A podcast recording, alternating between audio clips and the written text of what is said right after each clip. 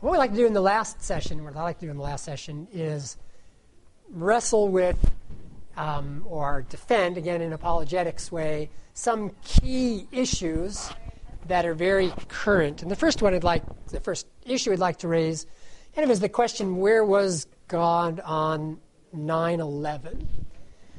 Or really, it's the question of evil and why is there suffering in this world? How does the Christian respond to that? How do we respond to the question? I was reading um, an author who works on campuses as um, a Christian counselor, and they ask questions every year at the dorms.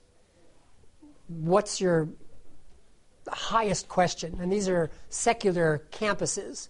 And, you know, there used to be questions like, what's the meaning of life? Or, back in the day, why didn't the Packers win the Super Bowl? Or, why does God let Christians stand outside my dorm asking stupid questions? But most recently, the author was saying that the biggest question people are asking has to do with the issue of evil, the issue of suffering. How does how do as a Christian do we relate to that, uh, the problem of suffering? And it's real. And if we think of September 11th, I was reading um, in a Time magazine, there was a story of a sixth grader by the name of Rodney Dickens. He was from the inner city of Washington and lived in a not good area, but had spent his you know, school years, sixth grader, so he didn't have much of a life, but trying to get good grades. And he had won a National Geographic trip to some islands off the coast of California. And he was one of three children from inner city in Washington. This was the first time he was ever on an airplane, and he was on the American Airlines flight that crashed into the Pentagon. And when you read his story of, you know, here he was, and he had dreams, and his family was so excited, where was God?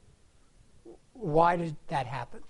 The other day, I was talking to a friend of mine who has a friend of his who was raped as a um, as a younger woman, and her parents were not that far away, and she was crying out, uh, you know, for help while she was being raped, and yet help didn't come. Her parents didn't hear her communicating, and so she wrestles with the question: How could there be a God when terrible things like that happen?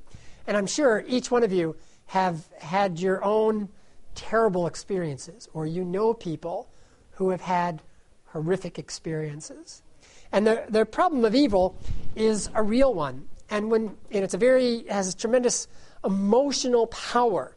For example, if you were to listen to Sam Harris or Christopher Hitchens delineate the, the terrible evils in this world, you know, they, they talk about um, oh, where were the floods a number of years ago?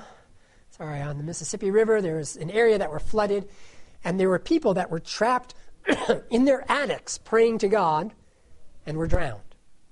And, pardon me, um, during the earthquake in Haiti, many people called out to God, and a writer in the New York Times asked a question why call out to a God who is at best indifferent and at worst vengeful? Like, why turn to God in a time of crisis? And so, you know, the problem of evil is a very powerful one, it's a very emotional one. And when we talk about the problem of evil, we need to realize that we don't want to look at it as, as a philosopher or as a theologian or even as a Christian. We want to look at it as a human being. And how do I make sense of the evil in this world?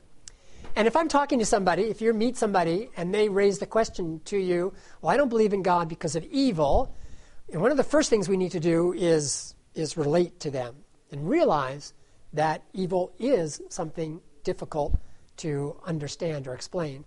But the second thing we need to realize is that it's not just the theist, it's not just the believer that has to answer the problem of evil. The problem of evil is a problem for everyone.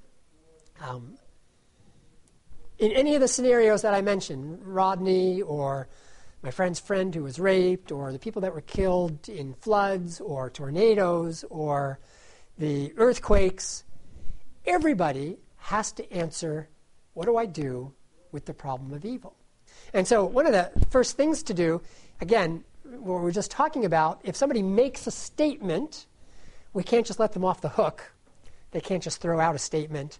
We have to ask them for their reasons, reverse the burden of proof.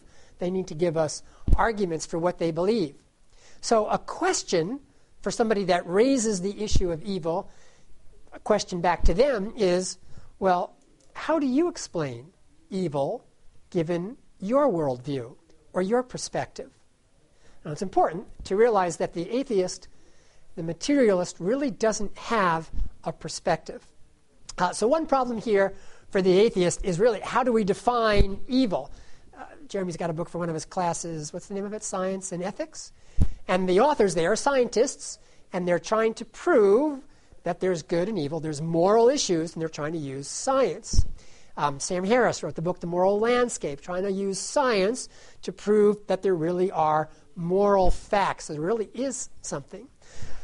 Ultimately, evil is real, there really is something called evil, or it's just like Brussels sprouts. What do I mean by that? Well, whether you like Brussels sprouts or you don't like Brussels sprouts, you don't like Brussels sprouts. Um, whether you do or you don't, that's a matter of what? They're delicious. We have two people. Uh, you like Brussels sprouts, you don't.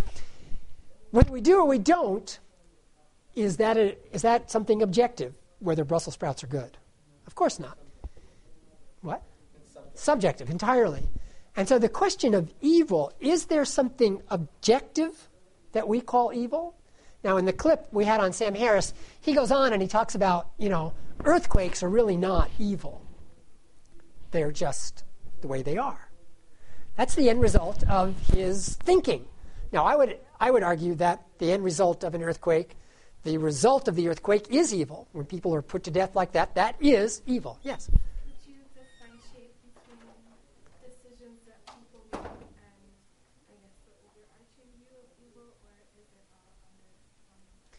What do you mean by decisions that people make? Like the people who chose to scheme and do 9 11 wasn't necessarily a natural disaster. It was people who systematically planned, planned it. Yeah. Yeah. So right. So, that be, I guess, evil or something to blame on God, or would it be something I chose to do? Good question. Like, I think you're jumping a little bit ahead of me as to how do we relate to the problem of evil. It's a, it's a good point. Um, and certainly part of it is people make decisions, and we'll come to that. But right now, just, you know, why is there so much suffering? How do we answer that? Again, the first thing is not to left, let, not to let the aggressor off the hook. Evil is a problem for everybody. The atheist needs to answer as well. The 20th century philosopher Bertrand Russell, who was an atheist, he said this.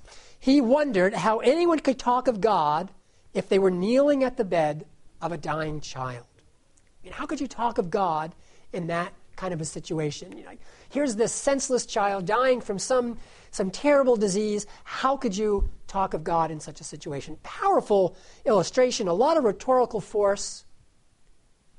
But we could turn it around and ask him a question. And the question could be what are you going to say to a child that's dying. Tough luck. That's the way it goes. No happy ending, no silver lining, you know, nothing but evil. That's just the way it is. Um, is that a response? Well, of course, that would be Russell's response. They cannot speak of the mercy of God. They can't speak of a final justice. They can't speak of, of any overarching value. It just is. There was a, another book I was reading which talked about a conversation between a Christian and a former Muslim who was now an atheist. And they were having a conference and they were setting up together and they began talking. The Muslim, let's call him Alan, just for illustration, he was born in Iran and his father died, uh, excuse me, his uncle died through very slow cancer, very painful. And it drove him to turn away from God. I can relate to that. My dad died when I was 10 uh, and a very sudden experience. And for years, it kind of pushed me away from God as well. But uh, Alan, let's say, and Barry, just for names, they were talking back and forth, and Barry kept asking questions um, in his approach. So, your father, your uncle's death caused you to not believe in the God of Islam. Is that right? Yes. And, and of course, you rejected the God of Christianity and Judaism. Yes, yes, yes. And so then he asked the question What is your atheistic explanation for your uncle's death? How does it help you cope? And the Muslim simply said, the ex Muslim, the atheist said, stuff happens. Except he said it more graphically than that, that I won't say because I'm being recorded by um, uh, Audioverse. You know, stuff happens. You know what I'm? More graphically, that's your best answer? The Christian asked. You know, you live in a lousy world, that's your answer? That's your comfort?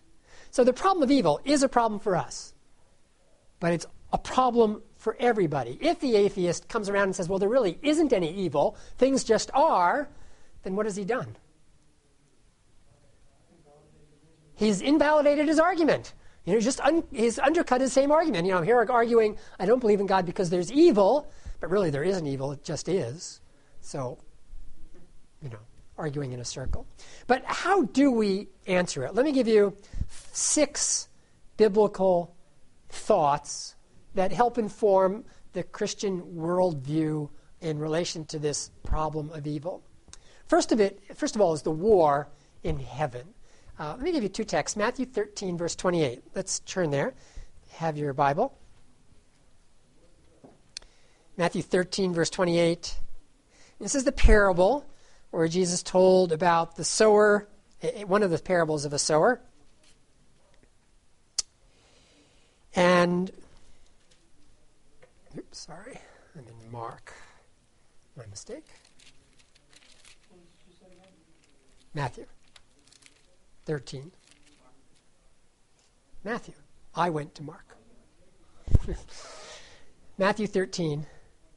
Um, there's a parable that Jesus tells about a man that plants good seed in the field, and while he's sleeping, the someone comes and sows the tares or the weeds. And when he, he describes this, verse 38, the field is the world. And for the good seed, these are the sons of the kingdom, the tares are the sons of the evil one. And the enemy who sowed them is the devil. The harvest is the end of the age. And so Jesus talks about this parable. He talks about this man sowing the field, and he, he connects it with the devil. Now, back to the parable, Matthew 13, in verse 27.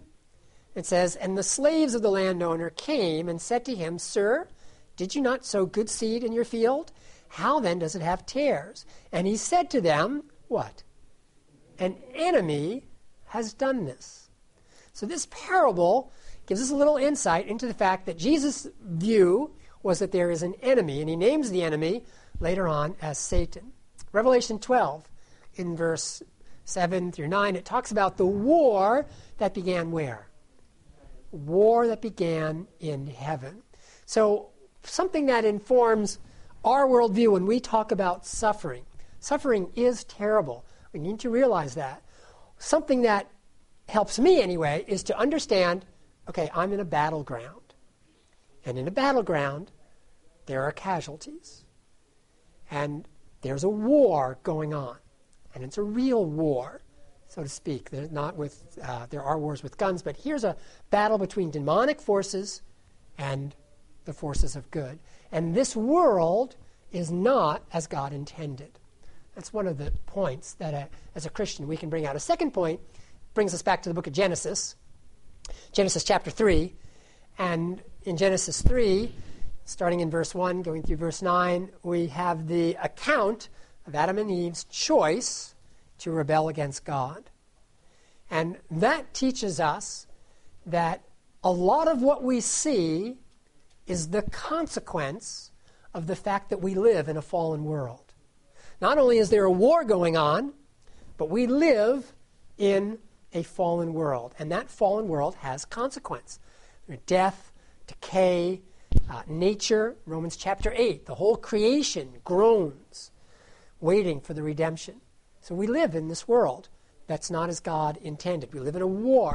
A third point, as, as you brought out, is that there is our individual rebellion against God, our individual sin. People planning evil.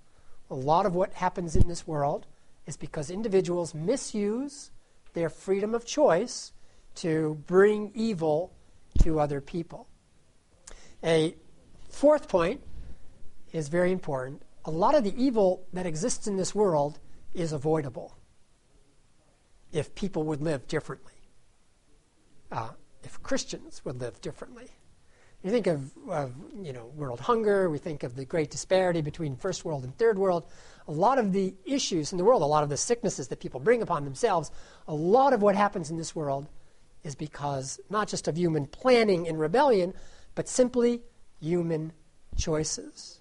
So, the biblical worldview, biblical perspective, we live in a battle zone. There's a war going on. There's the consequence of living in a fallen world. There are the results of sinful choices that people make. There's our own individual rebellion. Something else I'd like to say is that um, just because there's no justice now does not mean there won't be justice in the future. Sometimes people say things like, you know, no amount of justice in the future or no amount of the reward in the future can ever repay the suffering I'm experiencing. Well, the question for that is, how do you know? In the Bible, we don't know what heaven's going to be like. But I envision whatever sorrows we've experienced here, they will be more than adequately repaid in a future life. And all the injustice that we see will be made right. Now, again, an atheistic worldview doesn't have that. Whatever is, is. And if anybody's unjust, that's just the way it's going to be. I'm, I'm thankful again for a perspective that looks at something larger. You had a question. I had one more point, but go ahead.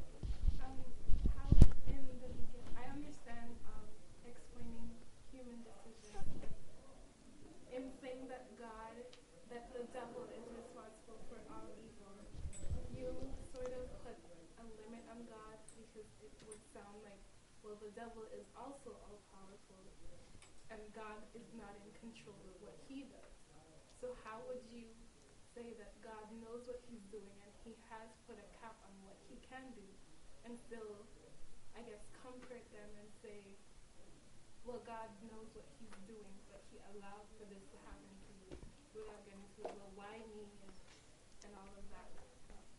Well, that brings me to my last point, which is there's a lot of things we can't answer.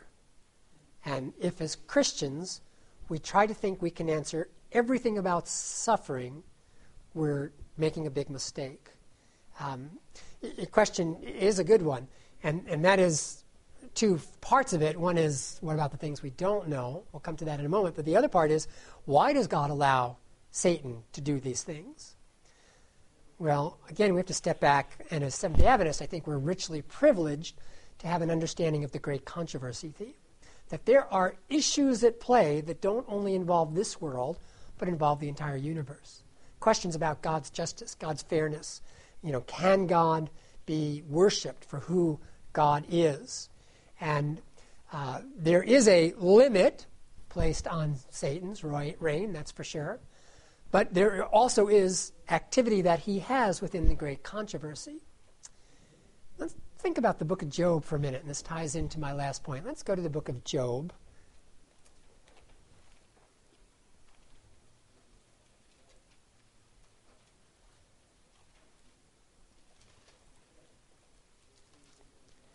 Familiar with the story, I'm sure, Job chapter 1.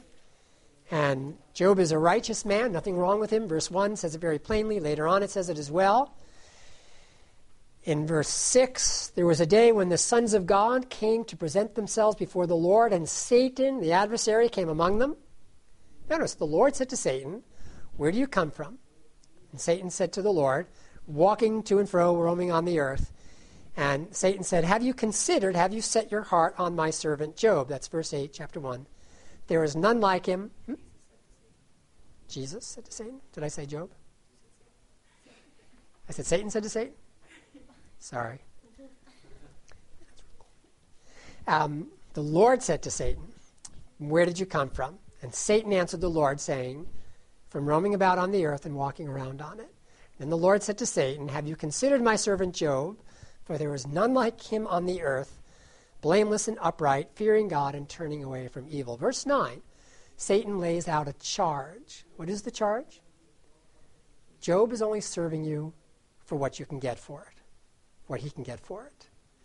If you do something to him, he's going to curse you. we see something here in the great controversy, which for us, we begin to see a little backdrop. Now, you go through the book of Job, it's tremendously powerful. Job, in chapter 3, he wishes he'd never been born. Um, chapter 6, he curses the day of his birth. It's really, he's in anguish over these things. The reader, you and I, we know something's happening. Job's wondering, wrestling, why is all this suffering happen to me? Now, you would wish that the book would end with a clear, this is why it's happening. That's not the way the book ends. How does Job end? Turn with me to Job chapter 40.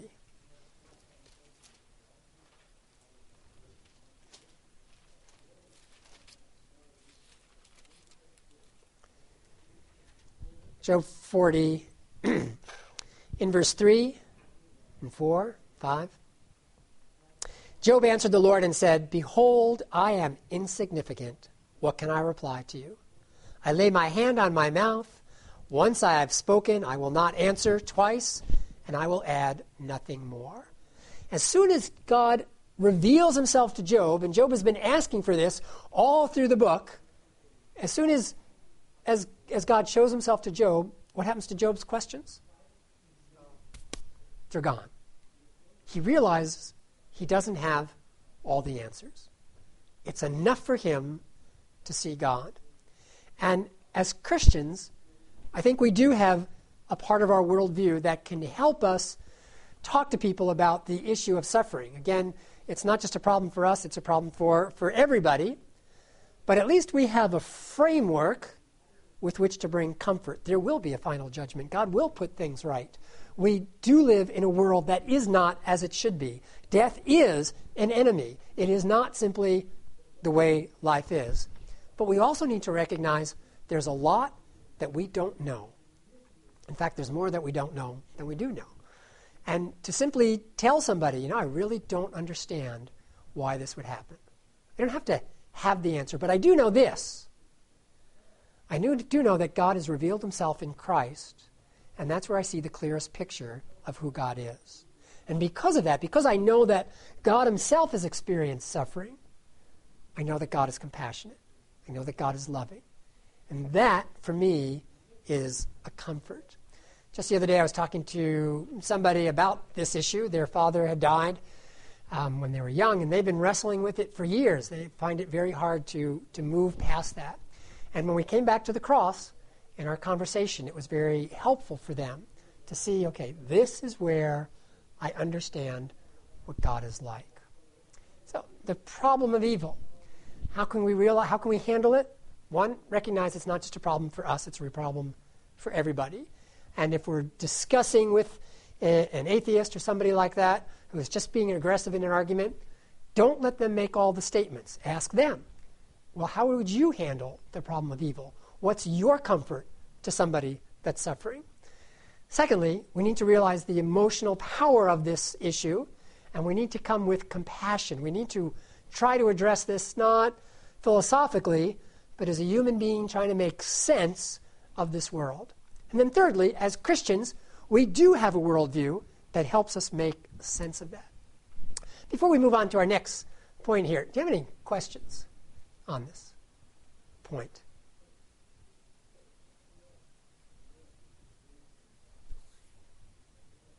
No questions. No easy answers. Yes, a question.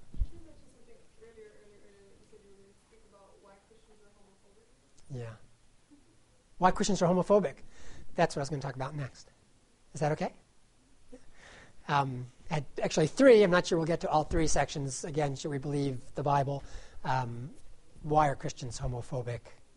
Titled perhaps a little misleading and again, the issue of suffering. But the issue of suffering, again, is a, it's a very hard issue. We need to recognize the difficulty with it.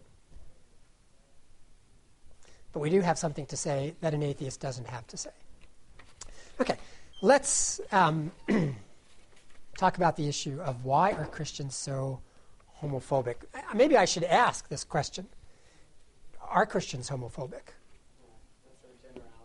It's a generality. Certainly not every Christian is, right? Of course. Uh, there's a book written, I don't know how many are familiar with it, it's called Unchristian. And pretty much the book is the results of a survey that was done by the Barna Group. And they interviewed 17, maybe 15 to 25, 28 year olds.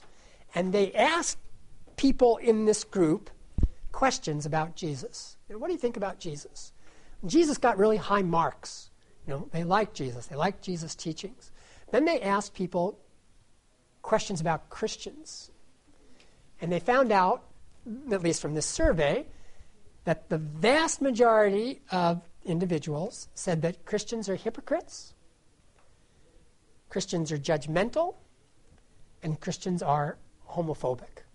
Or, and, these were, you know, very much anti-gay. And um, so here, generalities, perhaps, but the results of the survey. Now, it's interesting if, if we think about that. They also did a survey of Christians, and they asked them certain questions. For example, they asked them how frequently they would cheat on their spouse.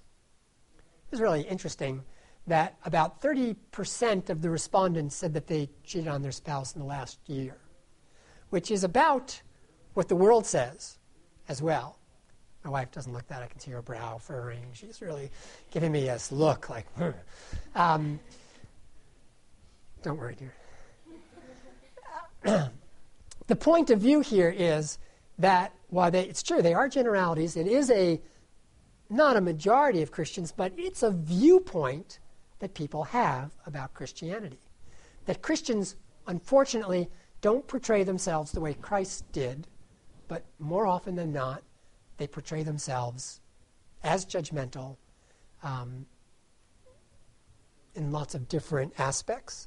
So, uh, you know, let's ask, let's talk about this. Recently in the New York, New York State, there was a decision. There are six other states in the United States that also have declared um, that, you know, people should be able to get married. There should be same-sex marriages, and that should that's completely okay. How does the Christian community relate to that?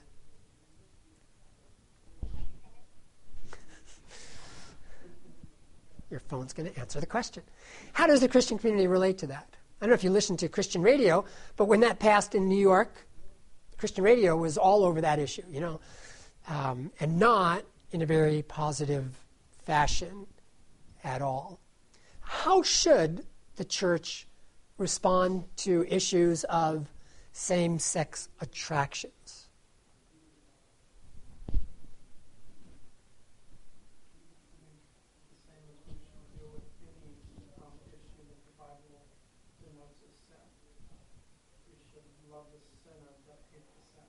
Okay, there's that. We, we don't do that. We don't love the sinner and hate the sin very well, except for one case. Do you know what case that is? It's when it's us. When it's us, we love the sinner pretty well.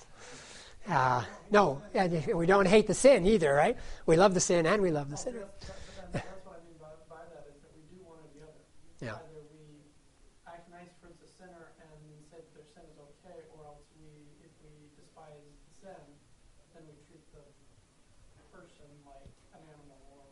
Right.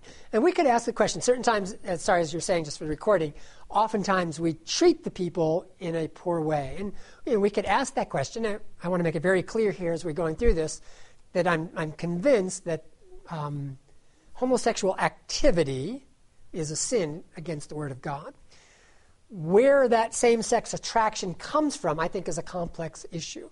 I, is it entirely choice? Is it heredity? Is it environment? I think it's a complex issue. The, act, the action clearly is described as a sin in the Word of God. But how do our churches respond to individuals that are living out a lifestyle that's condemned by the Word of God? For example, I remember uh, talking to a friend of mine, good friend of mine, and we were talking about silk soy milk. You like? You don't like silk soy milk? Sorry. Rice Dream, okay. Almond milk. Choices. Really, silk is the best. You just are not informed. That's a preference, right? Uh, that's a difference between a preference and a principle. Preference is there's not a right or wrong. Principles are principles. But we were talking not about the taste of soy milk. We were talking about the fact that the silk soy milk has the red ribbon on it, okay, for AIDS awareness. And the individual would not buy silk because of the red ribbon, and because of the red ribbon, he assumed that it was owned by homosexuals, and therefore would not buy silk soy milk.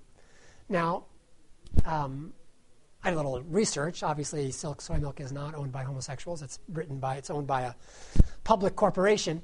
But the thinking there is what I'm trying to address. You know, what if it had been owned by two heterosexuals living together in sin? Would we have the same reaction? Or would my friend have the same reaction? Probably not. There's a much more visceral reaction against homosexual activity than there is to um, heterosexual activity, even though it is a sin as well. If someone's in a church, a woman, a girl, woman, teenager, young 20 year old becomes pregnant, what does the church do usually? They try to rally around the person, which they should. Comfort, try to help her. But if somebody says it becomes known that that person in the church is, is committing same sex activity, how do they get treated? They get shunned. Now, the girl did the same thing, obviously, with a guy um, to become pregnant, but usually our response is very different. Why is that? It's because we begin to measure certain sins. Again, be very clear homosexual activity is against the Word of God. But our reaction to people should be consistent. Jesus was criticized for his tremendous inclusivity to those people that the religious establishment thought were beyond grace. And we should never have that experience. We should have an attitude of including people. Now, let's look here. Um, again, first of all, number one, the Word of God does consider homosexual activity inappropriate behavior. Leviticus chapter 20 is very clear, Romans chapter 1 is very clear. But the Bible also says adultery is wrong. It also says that Sabbath breaking is wrong, that disobedience to parents is wrong, and gossip is wrong, right? They're all on that level. In fact, if you read Leviticus 20, stoning is for homosexuality, but stoning is also for Sabbath breaking or being disobedient to your parents. You like that? Um, okay. So, one, you know, the Bible identifies it as a sin, but the Bible does not highlight, highlight it as the sin. Yeah, it's a terrible sin, but so are many other sins as well. Again, the origins of homosexual behavior, same sex attraction, are complex. And sometimes the origins are beyond the individual's control, but that, don't, that does not mean that the origins need to control. Uh, just because I might be born with a predisposition to alcoholism doesn't mean I need to become an alcoholic. Just because I'm driven in a certain way sexually does not mean that that orientation needs to control. Let's turn to the book of Matthew, Matthew chapter 7.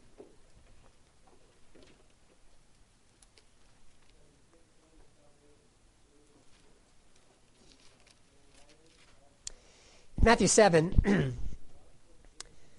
um, interesting text for us verses 1 and 2, 3. Matthew 7 Do not judge so that you will not be judged. Now, that's a common thing people throw out. If you're to talk about, as we just did, that homosexual behavior, same sex attraction activity is wrong, somebody could say, well, don't judge. And they could quote this verse Do not judge so that you will not be judged.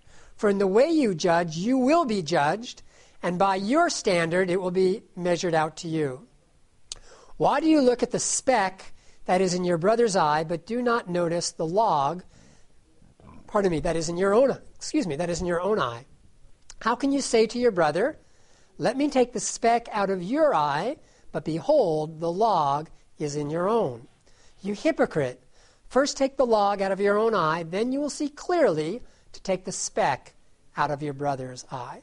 Here's this point it is a misapplication of this verse to say that we should not speak out. We should speak out. We should call sin by its right name. But what else should we do? Internally, right? So call sin by its right name inside. Notice what Jesus says here. What needs to be removed first? The beam or the plank that's in our eyes. It's not judging to say that an action is harmful. That's not judgmental. That's salvific. You know, if you're driving down the road and the bridge is out, it's not judging to say the bridge is out. Um, it's not judging if we give somebody a hug who's wrestling with their sexual identity. But it is judging to ridicule somebody in that frame of mind. It is judging to use pejorative terms for individuals that are struggling with that. So, what are some of the planks um, that we encounter? I've got five that I'd like to share with you. The first plank is the, the problem that we often have is that of superiority. Too often, Christians come to the point where they think they are superior morally to other people that is just plain self righteousness. You know, I was reading an experience where there was a church. It was a large meeting of different church, different denomination, and they were having leaders come to this large gathering, and deacons were there. And one of the churches was segregated. Now, this was only a couple of years back, five, ten years ago. And one of the in one of the individual churches in this larger denomination was segregated. In other words, African Americans couldn't worship there. It was segregated. Five or ten years ago? Yes. Um, good response. it was part of the, you know, the point here. And, and yet deacons from this denomination, from this church in the denomination, they were allowed to come to the meeting. But there was another church. Was each one of these little churches in this denomination had a lot of free autonomy. There was another church that had deacons that were practicing homosexuals. They came to the meeting. They were not permitted to come in. Now, notes the difference. One church is practicing segregation, but they can send their representatives to it. Another church has uh, a deacon who's living a homosexual, openly homosexual lifestyle, but they can't come. Is that an equal balance? I mean, is homosexuality worse than segregation? No. I mean, they're both wrong. And too often in Christianity, we get this superior idea that blinds us to truths. So, second problem is the problem of denial. The first is superiority, the second is denial. And um, what do I mean by denial? Too often, we think that our lusts are okay, but somebody else's lusts aren't. Now, imagine, this probably wouldn't happen anywhere around here, but imagine if you're with a group of people watching a football game, probably wouldn't happen, and, um, you know, a commercial comes on and as most commercials do, or there's the cheerleaders in a football game, and somebody makes a comment about how attractive to them the cheerleader is.